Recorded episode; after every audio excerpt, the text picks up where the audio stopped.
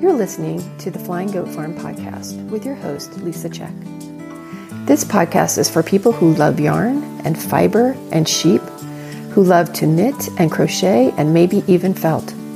We will be talking about the crossroads between keeping sheep and goats, making yarn, and expressing your colorful self.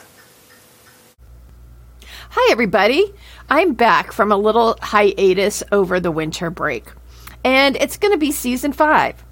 Last season, I asked and you answered, and the survey survey results say that you are interested in yarn, you're interested in color, and you're interested in how we I come up with my different colorways.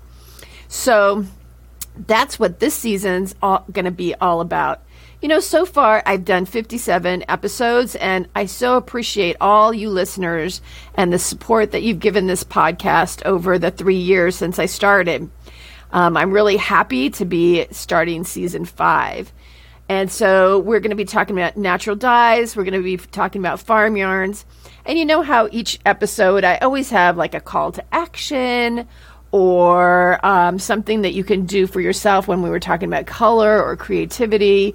Um, and this this season, each episode will feature information about a spe- specific dye material, whether it's locally foraged, locally cultivated, or purchased ethically. And I'll also be talking about um, a specific farm yarn that I have so you can learn about the different ways that I make yarn either from my own animals or from partner farms. So, until next time when we start season five, keep on making. Well, that's this episode of the Flying Goat Farm podcast. If you enjoyed it, please consider leaving a review. Have a question you'd like me to answer?